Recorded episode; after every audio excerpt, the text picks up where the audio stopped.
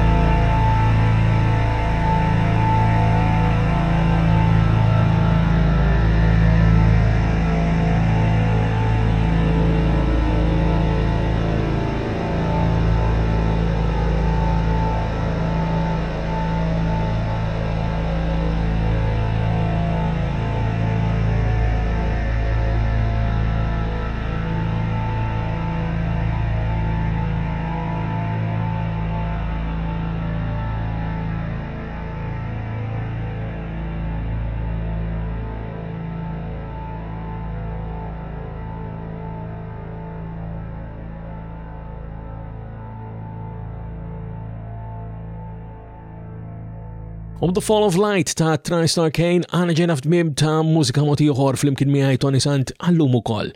Jena għabel għallikom fakarkom bħal-dajem l detalju l-kuntat u ma' permets ta' tonysant.com u nħosib ta' għum fuskom u minn qalbi. Nawguralkom s-saha.